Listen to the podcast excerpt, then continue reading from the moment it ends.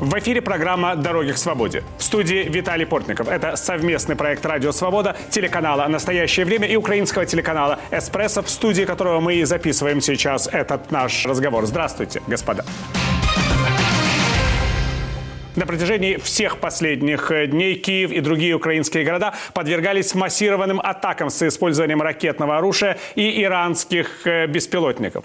Отмечались э, серьезные инфраструктурные аварии, разрушение жилых домов, гибель мирных жителей. Западные медиа пишут о том, что Россия и Иран договорились о поставках новых вооружений Российской Федерации, в том числе ракетного вооружения и дронов-беспилотников. Таким образом, можно говорить, что Иран становится тайным союзником России в этой войне. Между тем, на фоне продолжающихся боевых действий президент России Владимир Путин посетил Астану для участия в нескольких саммитах на уровне постсоветского пространства и государств Азии. Каждый из этих визитов был отмечен достаточно жесткой реакцией коллег Владимира Путина и на войну, и на взаимоотношения в регионе. Что же происходит и как может меняться ситуация на фронте и с точки зрения падения международного авторитета России. Мы поговорим об этом с нашими гостями. С нами на связи Валерий Чалый, украинский дипломат, бывший посол Украины в Соединенных Штатах Америки. Здравствуйте, Валерий. Приветствую вас. И мой коллега Аркадий Дубнов, российский политолог, эксперт по странам Центральной Азии. Здравствуйте, Аркадий. Добрый день, Виталий. Но прежде чем мы начнем разговор, посмотрим сюжет о новой э, российской э, атаке по Украине и международной реакции на действия Кремля. Киеве и на всей территории Украины вновь звучат сигналы воздушной тревоги. 17 октября российским ракетным атакам и ударам с помощью иранских беспилотников «Шахет-136» подверглись ряд украинских городов. Есть жертвы и пострадавшие. По летящим дронам «Камикадзе», которые практически невидимы для систем противовоздушной обороны, в центре Киева стреляли военные и полицейские. В результате атаки беспилотников в Шевченковском районе украинской столицы повреждены несколько жилых домов и объектов инфраструктуры. Из-под завалов одного из разрушенных домов удалось спасти около 10 человек. Начиная с 10 октября Россия нанесла по Украине не менее 160 ударов ракетами и беспилотниками, в том числе и по объектам критической инфраструктуры. Серию ракетных атак по Украине, последовавших вскоре после подрыва Крымского моста, российский президент Владимир Путин прокомментировал на пресс-конференции 14 октября в Казахстане. Отвечая на вопрос журналиста, жалеет ли он о чем-либо после этих ударов, Путин сказал «нет». То, что происходит сегодня, мало приятно, мягко говоря. Но это все то же самое мы получили бы чуть позже, только в худших для нас условиях. Вот и все. Так что мы действуем правильно и своевременно. Эти слова Путина прозвучали после саммитов в Астане лидеров стран СНГ и Центральная Азия Россия. Днем ранее в рамках еще одного саммита в казахской столице совещание по взаимодействию и мерам доверия в Азии Путин провел переговоры с президентом Турции Реджепом Таипом Эрдоганом, который заявил о необходимости прекратить кровопролитие в Украине и договориться о перемирии. Однако, судя по всему, Кремль заинтересован лишь во временном перемирии для усиления российской армии с целью новых масштабных атак по Украине. О такой тактике Москвы осведомлены в Киеве, Брюсселе и Вашингтоне. Глава государства Владимир Зеленский на минувшей неделе призвал страны НАТО существенно укрепить противовоздушную поддержку Украины, назвав ее одной из важнейших гуманитарных задач для Европы нашего времени. Чем більш зухвалым. Чем более дерзким и жестоким становится российский террор, тем более очевидно для мира, что помощь Украине в защите неба является одной из важнейших гуманитарных задач для Европы нашего времени. Я верю, что мы выполним эту задачу. И я благодарен тем нашим партнерам, которые уже решили усилить такую поддержку нашего государства, поддержку эффективной обороны в воздухе. Для эффективного захисту у повітрі. США и их партнеры уже работают над созданием в Украине интегрированной системы противовоздушной и противоракетной обороны, для которой, по словам украинских военных, будут задействованы зенитно-ракетные комплексы среднего и дальнего радиуса действия. Первоочередная цель построения такой системы – защита с воздуха стратегических объектов. Последние российские удары по критически важным объектам украинской инфраструктуры изменили планы Запада по поставкам вооружений в Украину. По итогам встречи в Брюсселе более 50 министров обороны стран НАТО и их союзников принято решение о поставках украинской армии самых современных комплексов ПВО. Германия, Испания, Франция и США уже объявили о предоставлении Украине первых зенитно-ракетных систем для ПВО, способных обеспечить защиту объектов не только от авиации, но и крылатых ракет и беспилотников. На фоне неудачи провалов российской армии на фронте на востоке и юге Украины Кремль продолжает угрожать ядерным оружием. Глава дипломатии Евросоюза Жозеп Барель недавно заявил, что если Путин посмеет нанести ядерный удар по Украине, то Запад обычным оружием уничтожит российскую армию. О последствиях для России в случае использования ею любого ядерного оружия в Украине предупредил и генеральный секретарь НАТО Йенс Столтенберг. Uh, Это будет означать пересечение важной линии. Применение любого ядерного оружия Россией коренным образом изменит характер войны в Украине. И, конечно, это будет иметь последствия, и Россия знает, что будут последствия. Тем временем на территории Северной Европы начались и будут продолжаться до 30 октября учения НАТО по ядерному сдерживанию «Стойки полдень» с участием 14 стран Североатлантического союза. В маневрах задействовано до 60 самолетов, в том числе самые современные истребители и американские стратегические бомбардировщики Б-52. В ходе тренировочных полетов над Бельгией, Северным морем и Великобританией будут отработаны удары по потенциальным целям противника. Ну вот, собственно, давайте начнем с этого, я бы сказал, изменения в войне, Валерий.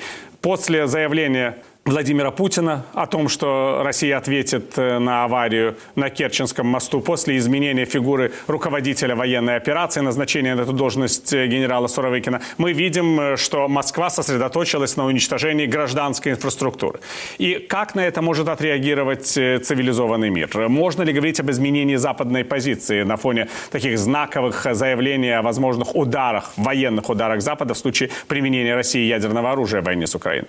Ну, несколько вопросов сразу. Я попробую по очереди их. Начну с самого сложного, на самом деле для меня самого простого. Ядерный шантаж, на мой взгляд, э, сейчас намного выгоднее Путину, нежели применение ядерного оружия.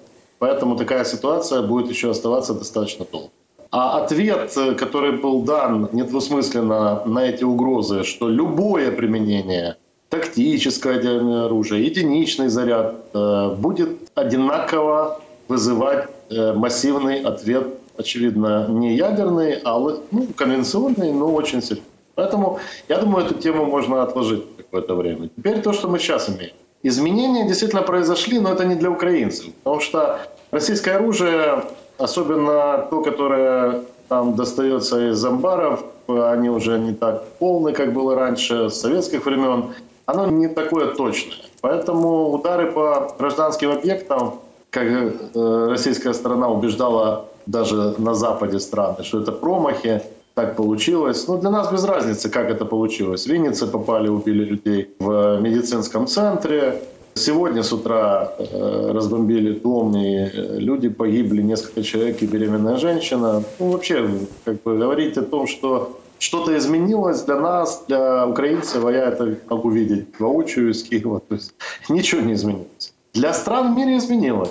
Уже видно, что после заявления президента России, что это целенаправленная, неприкрытая позиция бить по объектам инфраструктуры и по гражданским людям. Ну, то есть убийство людей террористическое государство, как это определило пока так только Совет Европы. Хотя вы знаете, для Совета Европы, парламентская ассамблея Совета Европы, это революционный шаг. Назвать Россию террористическим государством – это организация, которая была очень лояльной, долго не могла ничего сформулировать. Вот сейчас так сделано. Поэтому, что мы имеем на сегодняшний день? Мы имеем уже неприкрытую абсолютно позицию ударов по гражданским объектам, ну и по людям, убийства. Это делает террористическое государство Россия. И сегодня с утра это было сделано в том числе при помощи государства-спонсора терроризма Ирана. Вот ситуация, которая складывается на сегодня.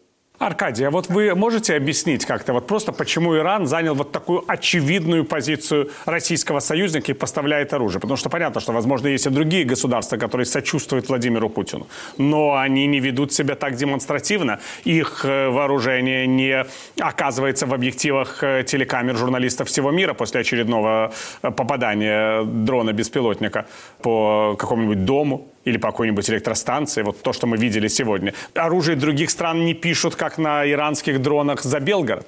Ну, я думаю, Иран такая э, страна ныне, которая демонстрирует свое так называемое понимание России в ее, как утверждается, конфликте с Украиной, а при этом демонстративно позиционирует себя как государство как бы нейтральное, которое э, считает, что нужно сохранять территориальную целостность и государственный суверенитет. То есть это все общее бла-бла которое в Тегеране старается придерживать, да, старается удерживать в общей своей государственной риторике. Но при этом бизнес есть бизнес, с одной стороны. Я имею в виду поставки этих беспилотников, которые официально, между прочим, пока так и не подтверждаются ни в одной из столиц. Но с другой стороны, я так понимаю, что это э, есть некая демонстрация все-таки того окопа, в котором одновременно э, Ирану выгоднее находиться вместе с Россией. В этом движении России, демонстрируемом ею как бы на восток, и в котором Иран занимает сегодня весьма значимое место. Это союзник э, отчасти России по сирийской проблематике. Одновременно это некий баланс в отношениях России с Турцией по Сирии. Это важная страна в раскладе, в балансе сил на Южном Кавказе. Как известно, Иран является отчасти скорее союзником Армении, даже не скорее, а просто союзником Армении, неким, так сказать, э, геополитическим спонсором, да, и здесь Россия и Иран, у них куча, в общем-то, общих э, как бы интересов. И вот это подпольное содружество вот, в э, вооружениях, которое демонстрирует Иран, помогая России, что вообще само по себе довольно забавно. Россия пользуется беспилотниками Ирана. Да? То есть еще какое-то время назад нам бы в голову не приходило, что мы будем, э, мы, извините, Россия, будем прибегать к военной помощи Ирана. Ну, в общем, почему теперь нет? У нас теперь и Северный Корейск э, как бы будет готова нам помогать, и это тоже нормально. Это все же на Востоке, а мы же идем на Восток. Валерия, как вы считаете, вот западные страны, они могут удержать Иран от дальнейших военных шагов по отношению к России, от дальнейших поставок оружия? Есть ли какие-то рычаги, которые способны удержать Тегеран от э, военного спонсирования Кремля? Действительно, очень странно, Аркадий тут прав, это тоже не говорит в пользу российской репутации, но мне кажется, что украинцам, которые гибнут от иранских э, дронов, знаете, не до смеха, в конце концов. Я хотел сказать, что у меня несколько отличная позиция от коллеги, потому что я не считаю, что Иран занимает нейтральную позицию. В Киеве мы раз, наши люди, наши специалисты разобрали эти дроны. Это иранские дроны.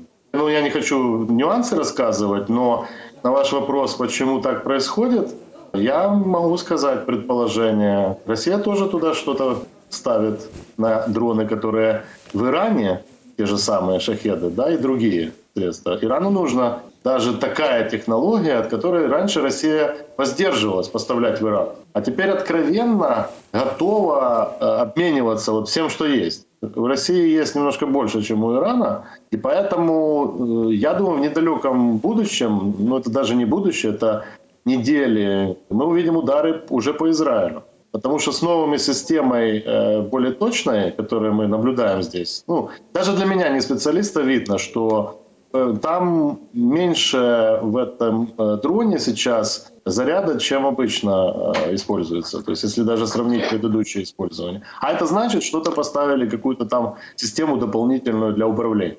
Говорят специалисты, может, это система, которая взаимодействует с ГЛОНАСС, может, возможно. Значит, можем предположить, что Россия взамен Ирану тоже что-то отдала. А это же дорога с двустороннего движения. Тут так не может быть, действительно. Мы понимаем, что Россия слабеет, но мы же не хотим недооценивать врага. То есть у России есть еще технологии. Поэтому это опасность сейчас не только для Украины. Опасность возросла для Израиля. Я не вижу перспектив э, такому Ирану с таким руководством найти понимание в регионе, вот особенно с такими действиями. Поэтому в Украине мы переосмысливаем отношения с Ираном, несмотря на достаточно большую торговлю.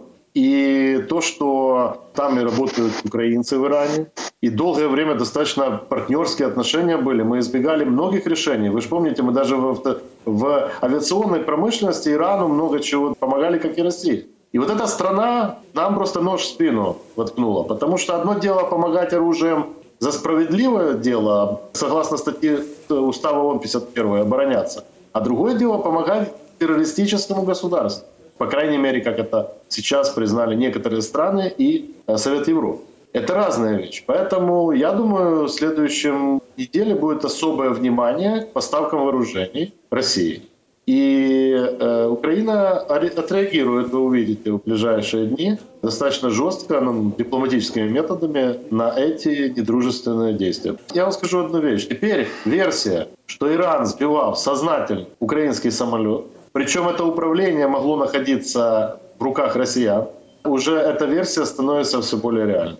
Ну, как угроза тогда президенту Зеленскому, который прилетал в тот регион, а Патрушев или кто-то там, кто там был, но был Патрушев, угрожал, показывал, что Россия может сделать. То есть мы очень серьезно восприняли изменение позиции Ирана, и оно не останется не только не, незамеченным, но и будет иметь последствия. Спасибо, Валерий. В эфире программа «Дороги к свободе» в студии Виталий Поль. Это совместный проект «Радио Свобода», «Настоящего времени» и украинского телеканала «Эспрессо». Наши гости – украинский дипломат Валерий Чалы и российский политолог Аркадий Дубнов. Мы обсуждаем международную реакцию на российский ракетно-бомбовый террор по отношению к Украине и итоги саммитов в Астане.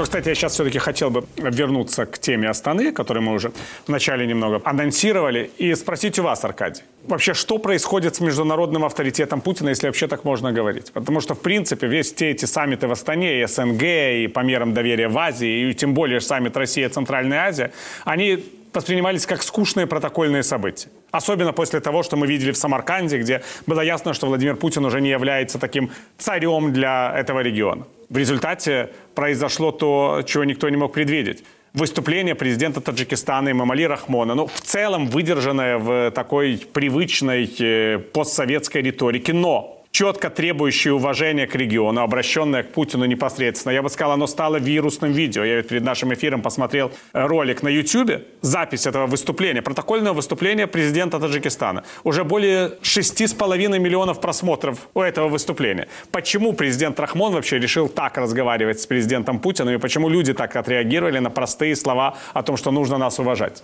Виталий, я с вами готов согласиться, кроме одной оценки. Вы же сами опровергаете свой же тезис, что он, все эти саммиты в Астане оказались скучными. Вот смотрите, это, так сказать, это вирусное видео президента Рахмона, оно сильно оживило, да, и это действительно потрясло на самом деле всю атмосферу, да. Рахмон 30 лет он у власти. Вот в ноябре э, исполнится, как 30 лет он стал лидером Таджикистана, сначала председателем парламента. Просто на моих глазах это произошло. Я присутствовал в ноябре 92 года на том историческом мероприятии под Худжантом в дворце Арбоб колхозном где его избрали. Так вот, э, сегодня мы обнаруживаем, что президент Рахмон говорил давайте сейчас удивимся, может быть, этому. Он говорил страшно приятные для Путина вещи. Он фактически подтвердил то, что Путин часто утверждает, либо, так сказать, имеет в виду, что э, распад Советского Союза стал трагедией для э, многих так вот, в Таджикистане это доминирующее ощущение для простых таджиков. Они потеряли очень многое. И сегодня Рахмон, с точки зрения бывшего случайного человека, оказавшегося во главе Таджикистана, бывшего, так сказать, колхозного, потом областного председателя, потом полевого командира, настолько задержался во власти, что казался человеком, выражающим общее ощущение таджиков. Их кинули, их бросили с распадом Союза, никто не хочет э, их замечать, их унижают. Да?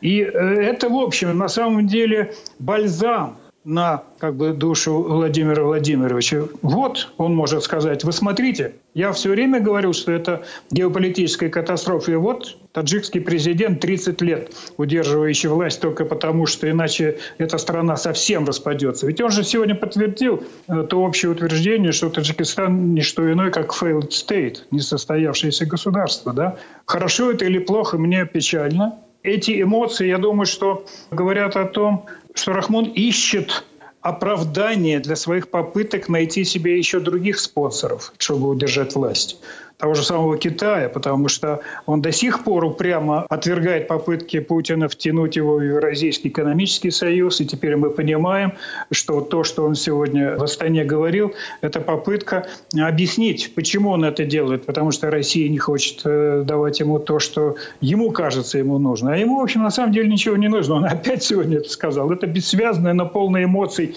и полных затаенных смыслов речь говорил о том, что мне ничего не нужно, уважайте меня и дайте мне право зарабатывать на всем этом несчастье, моей семье, моей власти. Позвольте мне удерживать эту власть столько, сколько я захочу, а виноваты будете, если что-то будет иначе, будете вы, Владимир Владимирович. Кстати, Валерий, видите, с другой стороны, можно сказать, что Путин не может и таким людям, как Амали Рахмон, перспективы будущего обрисовать, не то, что там всем остальным. Там были фразы, вы, может, заметили, как они с Путиным встретились в проеме двери и пропускали там один другого. Если вы послушаете эту речь, он вспомнил Рахмон этот эпизод.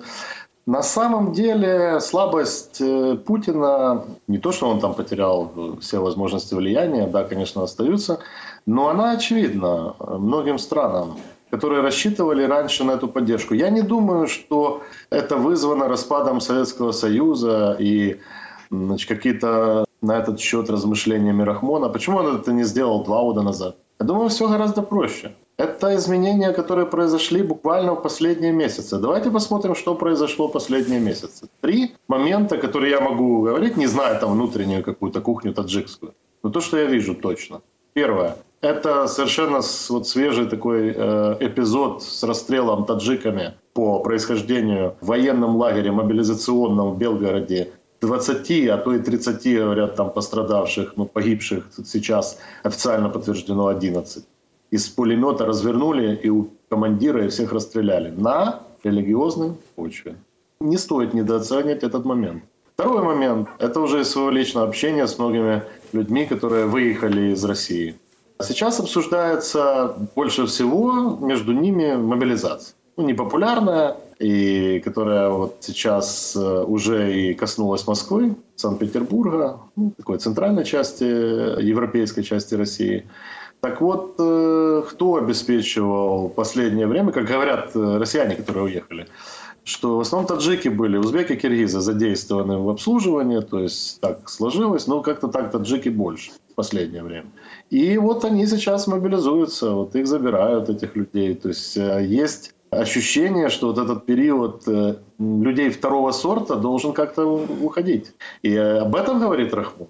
Рахмон реагирует на общественное мнение в своей стране. Ну и третье. Конечно, Россия играет значительную роль в прикрытии южного фланга. И своего, ну и, соответственно, Таджикистана.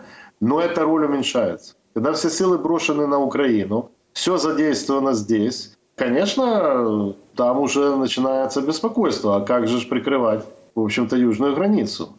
Поэтому ищут других партнеров. И, ну, и очевидно, это все связано с изменением ситуации в последние полгода. Я считаю, что это не э, рефлексия на распад Советского Союза. Это рефлексия на то, что Путин сделал грандиозную ошибку, которую уже видят все – не то что преступление военное, это тоже он совершил, но ошибка была катастрофическая, он пошел не на ту страну. Я могу это подтвердить, зная глубоко Украину и украинско-российские отношения. Эта ошибка давно была у многих аналитиков российских, но Путин с его-то опытом и попасть в эту ситуацию фактически, ну, это было катастрофическое решение для него, ну, не до, и, и так, в общем-то, складывается, что и для России. Поэтому это от слабости. И все видят, что ошибочное решение, то есть никто не будет нормально относиться к убийце, знаете. Ну, любой человек, какой бы Рахмон не был, там коррупционные какие-то вещи в Таджикистане, но тут перед ним сидит убийца, который бьет по беременным женщинам. Ну, как к такому относиться? И все меняют отношения. Вы увидите, что будет весной следующего года. Давайте я спрогнозирую. Рахмон не приедет к Путину. Он просто не приедет. Давайте еще сделаем прогноз. Рахмон останется дольше Путина. Вот можете запомнить этот прогноз. Давайте, может, подкорректируем прогноз. Может, Рахмон-младший останется дольше Путина? Ну, давайте Рахмон. Один из. Аркадий, а вы тоже считаете, вот, в принципе, что само влияние России в Центральной Азии, как бы мы ни комментировали, не воспринимали, вы можете э, свои э, представления о выступлении там, президента Таджикистана высказывать, Валерий свои, но дело, в конце концов, уже не в выступлениях, а в индикаторах вот этого вот уменьшения влияния, которое мы в Самарканде видели. И теперь вот в Астане убедились, причем не только во время этого саммита Россия-Центральная Азия. Было много каких-то моментов, показывавших, что Россия уже не может диктовать своим центральноазиатским партнерам повестку дня.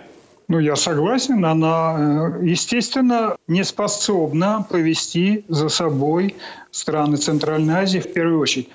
По той простой причине, что видение России своего будущего, так сказать, визионерство нынешнего Кремля, оно абсолютно не совпадает с образом будущего, который рисуется э, во всех столицах Центральной Азии, даже в Ашхабаде. Да?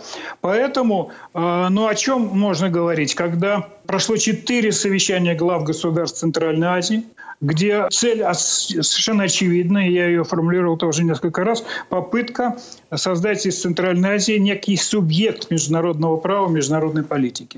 Именно это очень сильно волнует сегодня Кремль. И именно поэтому вот в эти горячие, так сказать, времена специальной военной операции в Москве приняли решение провести беспрецедентную встречу с лидерами Центральной Азии в этом формате России и Центральной Азии. Они проходили раньше, но на уровне министров иностранных дел, как это проходило в формате Соединенные Штаты, Евросоюз, даже Япония со странами Центральной Азии. Пришло время в Кремле понять, что этот регион уходит, потому что они там не хотят быть вовлеченными в то, что делает Россия в Украине. Обратите внимание, разговоры о том, э, что могут быть посланы какие-то наблюдатели от ОДКБ в зону конфликта, очень быстро были нейтрализованы из Астаны. Там совершенно четко заявили, что этого не может быть более мягко, но на это реагировали в Ташкенте. Ташкент был первой столицей, где устами тогдашнего министра иностранных дел господина Камилова было четко сказано, что Ташкент не признает независимость Донецкой республики и так далее.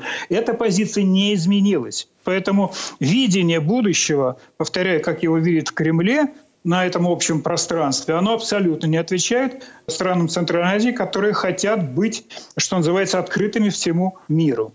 Как можно быть открытыми всему миру, когда этот мир Россия закрывает для себя, понимаете? Поэтому, естественно, падение авторитета страны, которая предлагает вот путь, так сказать, э, авторкии, конечно, не, не, не соответствует тому, что э, сегодня, особенно, например, в Астане, где пытаются строить, так сказать, новое, новое государство, вторую республику и так далее, и так далее.